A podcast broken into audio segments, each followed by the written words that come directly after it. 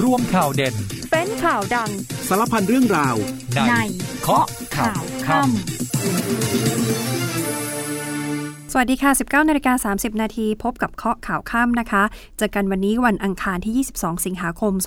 2566ค่ะวันนี้ติดตามข่าวสารกับดิฉันอัมพิกาชวนปรีชาเจอกันเป็นประจำทุกวันนะคะ 20:30 ถึง 2:00 นโดยประมาณผ่านทางสถานีวิทยุในเครือกองทัพบกมีทางเพจ Facebookจากเพจสถานีข่าวสนามเป้าแล้วก็รับฟังย้อนหลังได้นะคะผ่านทาง Spotify ใช้ชื่อว่าเคาะข่าวค่ำได้อีกหนึ่งช่องทางค่ะวันนี้รัฐสภามีมติเห็นชอบให้คุณเศรษฐาทวีสินดำรงตำแหน่งว่าที่นายกรัฐมนตรีคนที่30ของประเทศไทยลุ้นกันเน่ตั้งแต่ช่วงบ่ายๆแล้วนะคะส่วนตั้งแต่ช่วงเช้าต้องลุ้นการกลับบ้านของคุณทักษิณเกือบ2ทศวรรษที่คุณทักษิณลี้ภัยจากประเทศไทยไปพอ 9 โมงเช้าเครื่องบินแลนดิ้งค่ะมาตามเวลาเป๊ะเลยกลับถึงประเทศไทยเรียบร้อยแล้วนะคะจากที่สนามบินดอนเมืองสต็อปแรกไปสต็อปที่2ไปศาลฎีกาตรงสนามหลวงทางศาลก็ออกหมายจำคุกอดีตนายกทักษิณทั้งหมด3คดีรวมโทษทั้งหมดเนี่ยคือ8ปีมีคดีที่นับโทษซ้อนด้วยก็คือคดี Exim Bank กับคดีหวยบนดินนะคะพร้อมกับส่งตัวเข้าเรือนจำพิเศษกรุงเทพทันทีโดยกรมราชทัณฑ์ก็ออกมาแถลงเลยบอกคุณทักษิณนี่อายุเกิน60แบบนี้ถือเป็นกลุ่มเปราะบางเบื้องต้นก็พบว่าคุณทักษิณมีโรคประจำตัวเพียบเลยค่ะทำให้ต้องแยกคุมสถานพยาบาลแดน7เพียงคนเดียวส่วนวันนี้ที่หลายคนติดตามนั่นก็คือศาลฎีกาแผนกคดีนักการเมืองวินิจฉัยชั้นอุทธรณ์นะคะพิพากษายืนให้ยกฟ้องคุณสุเทพกับพวกก็คือไม่มีความผิดเลยค่ะในคดีทุจริตก่อสร้างโรงพัก396แห่งคุณผู้ฟังค่ะข้อข่าวค่ำวันนี้ต้องเกาะติด3ข่าวใหญ่ๆในรอบวันที่เกิดขึ้นตั้งแต่คุณเศรษฐาทวีสินช่วงบ่ายที่สุดแล้วรัฐสภามีมติเห็นชอบนะคะก็นั่งตำแหน่งว่าที่นายกรัฐมนตรีคนที่30ของประเทศไทยย้อนไปช่วงเช้าคุณทักษิณก็เดินทางกลับถึงแผ่นดินไทยแล้วก็มีเรื่องของคดีนักการเมืองวินิจฉัยชั้นอุทธรณ์พิพากษายืนยกฟ้องคุณสุเทพพร้อมกับพวกเรื่องของการทุจริตก่อสร้างโรงพัก396แห่งทั่วประเทศเริ่มจากข่าวแรกก่อนค่ะข่าวแรกในวันนี้ที่เป็นข่าวใหญ่มากคือการโหวตนายกรัฐมนตรีคนที่30ซึ่งก็เป็นที่ทราบผลกันแล้วนะคะว่ารอบนี้ซึ่งเป็นการโหวตรอบ3นี่คุณเศรษฐาทวีสินได้เป็นว่าที่นายกเรียบร้อยแล้วการประชุมรัฐสภาวาระพิเศษให้ความเห็นชอบบุคคลซึ่งสมควรได้รับการแต่งตั้งเป็นนายกรัฐมนตรีตามมาตรา272มีการเสนอชื่อคุณเศรษฐาทวีสินแคนดิเดตนายกจากพรรคเพื่อไทยเพียงคนเดียวค่ะเสนอแค่เพียงคนเดียวอภิปรายนานกว่า5ชั่วโมงแบ่งเป็นสว2ชั่วโมงสส3ชั่วโมงก็มีการสลับกันลุกขึ้นอภิปรายเรื่องคุณสมบัติของคุณเศรษฐาอย่างเข้มข้นนะคะจากนั้นประธานรัฐสภาค่ะคุณวันมูฮัมหมัดนอมาธาได้เปิดให้สมาชิกเนี่ยลงคะแนนเพื่อโหวตนายกคนที่30ขั้นตอนการลงมติจะเป็นการขานชื่อโดยเปิดเผยนะคะมีคณะกรรมการของรัฐสภาเนี่ยนับคะแนนอยู่6คนหลังจากนั้นช่วงประมาณบ่าย 3:00 น.เศษๆค่ะก็เริ่มโหวตใช้เวลาโหวตทั้งสิ้น2ชั่วโมงจบเลยนะคะต่อมาช่วงเวลาประมาณ 4:00 น.กว่าหลังสว.ลงมติเห็นชอบ63เสียงเท่ากับว่าเมื่อไปรวมเสียงของพรรคร่วมอีก314เสียงทำให้คุณเศรษฐานี่ได้คะแนนเสียงเกิน375เรียบร้อยเท่ากับว่าได้รับการโหวตให้เป็นว่าที่นายกคนที่30แล้วนะคะจากที่ประชุมรัฐสภาด้วยคะแนนเสียงทั้งหมดคือ482เสียงในจำนวนนี้เสียงสนับสนุนจากสสคือ330เสียงเสียงจากสว152เสียงซึ่งหลังจากนี้ประธานรัฐสภาก็จะนำความขึ้นกราบบังคมทูลโปรดเกล้าโปรดกระหม่อมแต่งตั้งนายกรัฐมนตรีต่อไปทีนี้ในการโหวตครั้งนี้ค่ะก็มีนักการเมืองที่ไม่เห็นชอบให้กับคุณเศรษฐาโหวตโนนะคะก็จะมีคุณชวนหลีกภัยจากพรรคประชาธิปัตย์ท่านก็เป็นอดีตประธานรัฐสภาด้วยแล้วก็มีคุณชัยธวัฒน์ตุลาธนเลขาธิการของพรรคก้าวไกลที่โหวตไม่เห็นชอบย้อนไปก่อนหน้านี้ค่ะเมื่อวันที่21สิงหาคมนายแพทย์ชลน่านสีแก้วในนามของพรรคเพื่อไทยออกมาแถลงข่าวเรื่องของการจับมือกันจัดตั้งรัฐบาลไม่มีการเซ็น MOU นะคะไม่มีการเซ็น MOU รอบนี้ไม่เหมือนกับรอบที่ผ่านมา314เสียงที่เพื่อไทยรวบรวมได้กับ11พรรคการเมือง มีสสของพรรคลุงอย่างพรรคพลังประชารัฐกับพรรครวมไทยสร้างชาติรวมอยู่ด้วยแล้วก็เปิดโควต้าการจัดสรรกระทรวงเรียบร้อยลงตัวหมดทุกอย่างแล้วค่ะสำหรับประวัติของคุณเศรษฐาทวีสินปัจจุบันท่านอายุ61 ปีนะคะเป็นนักธุรกิจด้านอสังหาริมทรัพย์ของบริษัทแสนสิริปัจจุบันดำรงตำแหน่งประธานที่ปรึกษาหัวหน้าครอบครัวเพื่อไทยก็เข้ามาร่วมงานทางการเมืองกับพรรคเพื่อไทยไม่นานค่ะเมื่อเดือนมีนาคมต้นปีที่ผ่านมาก่อนที่เราจะมีการเลือกตั้งวันที่14พฤษภาคมเท่านั้นเองแล้วคุณเศรษฐาท่านก็ได้รับการเสนอชื่อเป็น1ใน3แคนดิเดตนายกของพรรคเพื่อไทยหลังจากเสร็จสิ้นการประชุมรัฐสภาปรากฏว่าคุณเศรษฐานี่มีการแถลงข่าวนะคะบอกรู้สึกเป็นเกียรติที่ได้รับเลือกให้ดำรงตำแหน่งนายกรัฐมนตรีอยากจะขอบคุณประชาชนขอบคุณพรรคร่วมรัฐบาลขอบคุณสมาชิกสภาผู้แทนราษฎรขอบคุณวุฒิสมาชิกที่โหวตให้ในวันนี้คุณเศรษฐาบอกว่าจะพยายามทำหน้าที่ให้ดีที่สุดลืมความเหน็ดเหนื่อยอยากจะยกระดับความเป็นอยู่ของพี่น้องคนไทยทุกคนขั้นตอนต่อไปต้องรอพระบรมราชโองการโปรดเกล้าโปรดกระหม่อมก่อนเบื้องต้นมีพรรคร่วมรัฐบาลโทรศัพท์มาแสดงความยินดีบ้างแล้วอย่างไรก็ตามหลังเสร็จสิ้นการโหวตเลือกนายกรัฐมนตรีคุณชัยธวัฒน์ตุลาธนเลขาธิการของพรรคก้าวไกลก็นำทีมสสก้าวไกลมาแถลงข่าวต่อสื่อมวลชนเลยนะคะประกาศชัดเจนบอกพร้อมเป็นฝ่ายค้านเชิงรุกค่ะหลังจากสภาโหวตให้คุณเศรษฐานั่งนายกแล้วก็ตั้งเป้าหมายเอาไว้เลยบอกว่าเตรียมตัวบริหารประเทศในอีก4ปีข้างหน้าต่อไปแล้วก็ล่าสุดมีรายงานนะคะว่าทางสำนักงานเลขาธิการนายกรัฐมนตรีตอนแรกจะต้องประสานแจ้งว่าเดี๋ยวจะมีพิธีรับพระบรมราชโองการโปรดเกล้าโปรดกระหม่อมแต่งตั้งนายกรัฐมนตรีคนที่30แต่ล่าสุดแจ้งว่าขอเลื่อนออกไปก่อนนะคะอย่างไรก็ตามจากเหตุการณ์นี้พอคุณเศรษฐานี่ขึ้นแท่นว่าที่นายกคนที่30ปรากฏว่าราคาหุ้นตั้งแต่ช่วงเช้าของแสนสิริทำนิวไฮในรอบเกือบ3สัปดาห์ที่2 บาทหลังพรรคเพื่อไทยเสนอชื่อคุณเศรษฐาอดีต CEO และปัจจุบันครอบครัวของคุณเศรษฐาก็ยังถือหุ้นก็ทำให้หุ้นวันนี้ขึ้นทันทีแล้วไม่ใช่แค่หุ้นของบริษัทแสนสิริเท่านั้นนะคะหุ้นที่เกี่ยวพันเชื่อมโยงในกลุ่มอุตสาหกรรมอสังหาริมทรัพย์ขึ้นแทบจะยกแผงเลยค่ะก็สะท้อนถึงความเชื่อมั่นความมั่นใจของนักลงทุนที่มาแบบเต็มเปี่ยมเลยเดี๋ยวเราจะพักเรื่องของการเมืองร้อนๆไปฟังภารกิจทหารกันก่อนแล้วช่วงหน้ากลับมาติดตามการกลับบ้านในรอบ17ปีของคุณทักษิณชินวัตรค่ะกำลังพลทุกนายของกองทัพบกพร้อมร่วมให้การช่วยเหลือดูแลประชาชนในทุกพื้นที่ทั่วประเทศเริ่มกันที่กองกำลังสุรศักดิ์มนตรี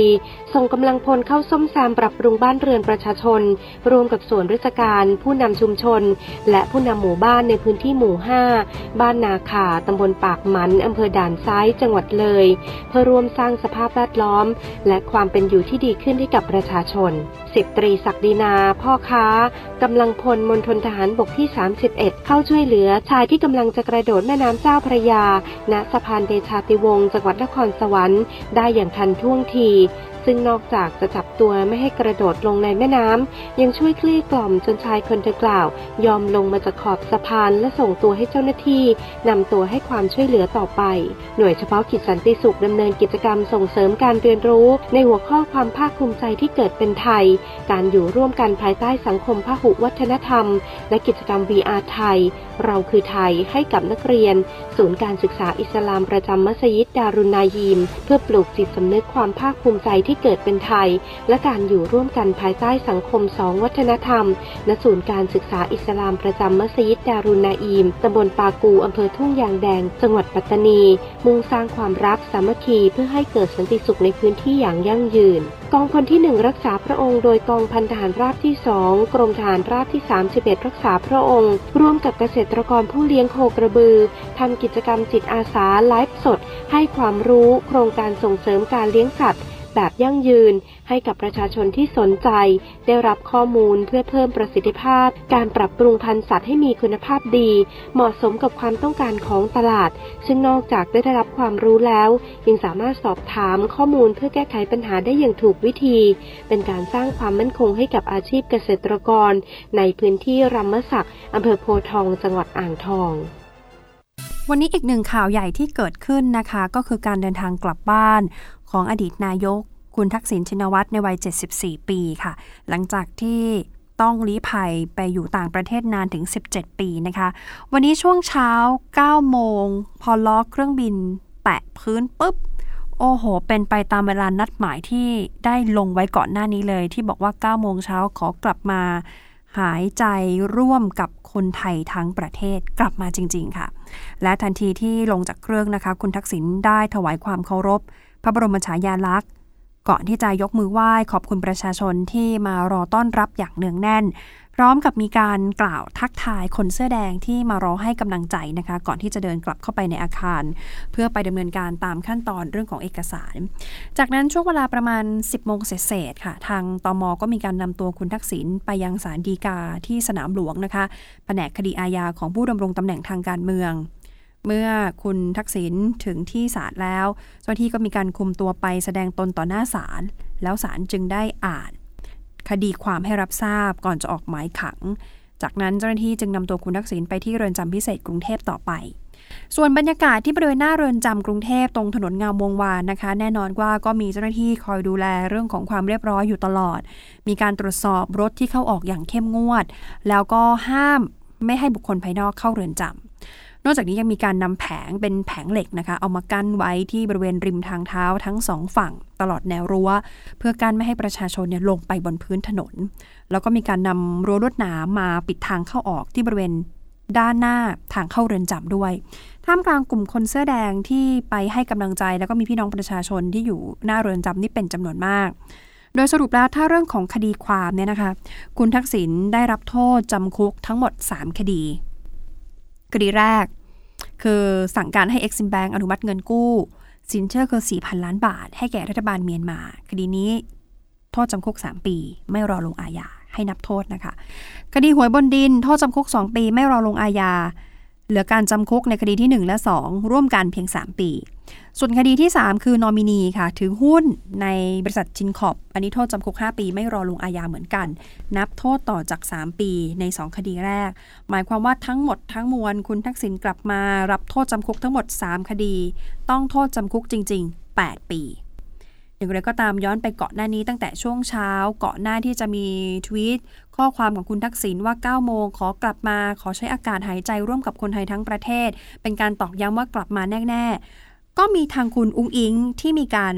โพสต์ข้อความบอกว่า Welcome back to Thailand Daddy เป็นการโพสต์ข้อความต้อนรับคุณทักษิณแล้วก็มีอีโมจิรูปหัวใจนะคะตอนที่คุณทักษิณเดินทางมาถึงประเทศไทยก็มีการโพสต์แล้วก็บอกคุณพ่อเดินทางถึงประเทศไทยโดยสวัสดิภาพแล้วได้เข้าสู่กระบวนการตามกฎหมายเรียบร้อยขอบคุณทุกคนที่มารอรับคุณพ่อขอบคุณทุกกำลังใจที่ส่งมาให้กับอุ๊งอิ๊งแล้วก็ครอบครัวอิ๊งรู้สึกซาบซึ้งใจมากๆค่ะพร้อมกับมีการเผยแพร่ภาพเป็นภาพถ่ายครอบครัวเลยนะคะมีครบหมดเลยค่ะก็แต่คุณหญิงนะคะคุณหญิงพจมานที่ไม่ได้มีภาพอยู่ในร่วมอยู่ในภาพครอบครัวนี้มีคุณพานทองแท้พร้อมกับภรรยาแล้วก็มีลูกสาวมีลูกฝาแฝด2คนนะคะมีนางสาวพินทองทาพร้อมกับสามีและลูกๆทั้ง3คนคุณเอมนะคะแล้วก็มีนางสาวแพทองทานคุณอุ๊งอิ๊งพร้อมกับสามีและลูกทั้ง2คนแล้วก็นี่ถือเป็นครั้งแรกด้วยที่ลูกชายคนเล็กของคุณอุ๊งอิ๊งก็คือน้องทาสินได้พบหน้ากับคุณตาเป็นครั้งแรกก็มีภาพนี้แชร์ออกมาในโลกออนไลน์ด้วยนะคะเป็นภาพครอบครัวก่อนหน้านี้คุณทักษิณมีการให้สัมภาษณ์พิเศษกับ BBC ด้วยค่ะบอกว่าการเดินทางกลับไทยในวันนี้ไม่ได้มีส่วนเกี่ยวข้องอะไรใดๆทั้งสิ้นกับการโหวตนายกรัฐมนตรีของรัฐสภาเพราะว่าตรงกันเลยค่ะโหวตช่วงบ่ายคุณทักษิณนี่กลับช่วงเช้าแต่คุณทักษิณก็ยืนยันว่าไม่ได้เกี่ยวข้องกันเพราะว่าเรื่องของการเดินทางกลับบ้านนี่จริงๆมีการวางแผนไว้ล่วงหน้าแล้วก่อนที่ทางประธานรัฐสภาท่านจะกำหนดวันโหวตเลือกนายกคนใหม่ก็เคลียร์ชัดๆแบบนี้คุณทักษิณก็ให้สัมภาษณ์ไปกับทาง BBC นะคะเป็นสัมภาษณ์พิเศษขณะที่ทางกระทรวงยุติธรรมและกรมราชทัณฑ์ล่าสุดออกแถลงการหน้าเรือนจำพิเศษค่ะหลังจากรับตัวคุณทักษิณแล้วบอกว่าทุกอย่างนี้เป็นไปด้วยความเรียบร้อยโดยอธิบดีกรมราชทัณฑ์นายอายุธสินทบพันธ์ได้แถลงถึงขั้นตอนการรับตัวของคุณทักษิณนะคะบอกว่าสิ่งที่ทางกรมราชทัณฑ์ต้องดูแลเป็นพิเศษเลยก็คือเรื่องของความปลอดภัยทั้งเรื่องของความเป็นอยู่อาหารน้ำดื่มนี่เรื่องของการเยี่ยมต่างๆการจัดเตรียมสถานที่เนื่องจากเป็นบุคคลสำคัญค่ะก็จะมีเพื่อนมีองค์กรมีครอบครัวที่เดินทางเข้าเยี่ยมอยู่ตลอดแล้วคุณทักษิณยังเป็นผู้สูงอายุด้วย ปีนี้อายุ74แล้วนะคะก็เลยทำให้ทางเรือนจำนี้ต้องดูแลเรื่องของสุขภาพอนามัยเป็นหลักขณะที่ทางแพทย์ของทันตสถานโรงพยาบาลราชทัณฑ์มาร่วมวินิจฉัยอาการป่วยด้วยโรคประจำตัวของคุณทักษิณนะคะร่วมกับผลการรักษาแล้วก็ประวัติการรักษาตามใบรับรองแพทย์ที่คุณทักษิณนำมายื่นแสดงเบื้องต้นพบว่าคุณทักษิณนี่มีภาวะกล้ามเนื้อหัวใจขาดเลือดค่ะมีปอดอักเสบเรื้อรังมีความดันโลหิตสูงแล้วก็มีกระดูกสันหลังเสื่อมทับเส้นประสาท4 โรคด้วยกันนะคะรวมอาการโรคร้ายแล้วก็ความเสี่ยงสุขภาพแล้วแบบนี้จัดเป็นผู้ต้องโทษกลุ่มเปราะบางต้องเฝ้าระวังค่ะส่วนสถานที่คุมขังคุณทักษิณขึ้นอยู่กับดุลพินิจของแพทย์นะคะแล้วก็มาตรการการรักษาความปลอดภัยแต่ว่าเบื้องต้นเตรียมไว้2 แห่งคือทันตสถานโรงพยาบาลราชทัณฑ์หรืออาจจะเป็นที่โรงพยาบาลตำรวจแต่ยืนยันว่าคุณทักษิณนี่ไม่ใช่ผู้ต้องขัง VIP นะคะญาติยังสามารถเข้าเยี่ยมได้ปกติพร้อมกับระบุว่าคุณทักษิณนี่เป็นผู้สูงอายุแล้วเพราะฉะนั้นไม่ต้องกล้อนผมหากเจ็บป่วยไม่มีเครื่องมือรักษาจำเป็นต้องพิจารณาส่งไปอยู่ที่โรงพยาบาลตำรวจเป็นอันดับแรกส่วนขั้นตอนเรื่องของการจะขออภัยโทษนะคะคุณทักษิณเนี่ยสามารถยื่นคำร้องขอพระราชทานอภัยโทษได้ตั้งแต่วันนี้เลยหรือจะให้ญาติ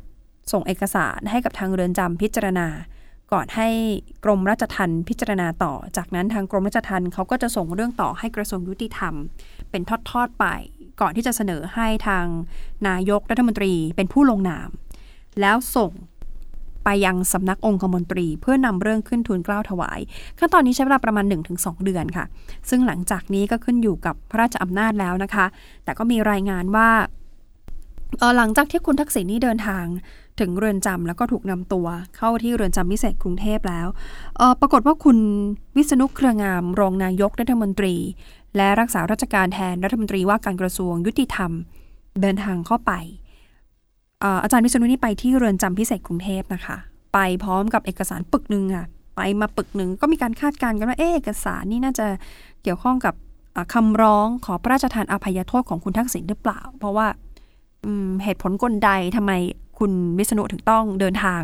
ไปที่เรือนจำในวันนี้นะคะก็มีการคาดการณ์กันไปต่างๆนานาขณะที่ทางบรรดาสำนักข่าวต่างประเทศเองก็เกาะติดสถานการณ์เรื่องของการเดินทางกลับของคุณทักษิณด้วยเหมือนกันนะคะบอกว่ากลับบ้านเกิดเป็นครั้งแรกในรอบ17 ปีของคุณทักษิณหลังจากที่ลี้ภัยทางการเมืองไปอยู่ต่างประเทศเนี่ยนานเกือบ2 ทศวรรษเพราะว่าถูกคณะปฏิรูปการปกครองเมื่อวันที่19 กันยายนปี2006หลังจากที่มีความพยายามจะเดินทางกลับไทยเนี่ยหลายต่อหลายครั้งนะคะแต่ว่าก็มีเหตุให้ต้องเลื่อนออกไปตลอดจนครั้งนี้ในที่สุด22สิงหาคมเป็นวันที่คุณทักษิณเดินทางกลับถึงประเทศไทยที่ท่าอากาศยานดอนเมืองเมื่อช่วงราวๆ 9 โมงเช้าที่ผ่านมาสำนักข่าวต่างประเทศก็มีการรายงานกันนะคะเป็นที่สนใจมากจบจากเรื่องของคุณทักษิณค่ะไปที่เรื่องของคุณสุเทพหน่อยวันนี้มีอีก1 คดีสำคัญเพราะว่าศาลฎีกาแผนกคดีอาญานักการเมืองวินิจฉัยชั้นอุทธรณ์พิพากษายืนนะคะให้ยกฟ้องคุณสุเทพกับพวกก็คือไม่มีความผิดเลยในคดีทุจริตก่อสร้างโรงพัก396แห่งคดีนี้ปปช.เป็นโจทยื่นฟ้องคุณสุเทพขณะนั้นดำรงตำแหน่งอดีตรองนายกรัฐมนตรีแล้วก็มีพวกรวมทั้งหมด6 คนร่วมกันหัวประมูลโครงการก่อสร้างโรงพักทดแทน396แห่งวงเงินงบประมาณ 5,848 ล้านบาทวันนี้คุณสุเทพเดินทางมาพร้อมกับพวกค่ะก็มีพลตำรวจเอกประทีปตันประเสริฐอดีตรักษาราชการแทนผู้บัญชาการตำรวจแห่งชาติพลตำรวจตรีสัจจะคดหิรันพันตำรวจโทสุริยาแจ้งสุวรรณบริษัท PCC Development and Construction จำกัดแล้วก็นายวิษณุวิเศษสิงห์เดินทางมาที่ศาลเพื่อรับฟังคำพิพากษา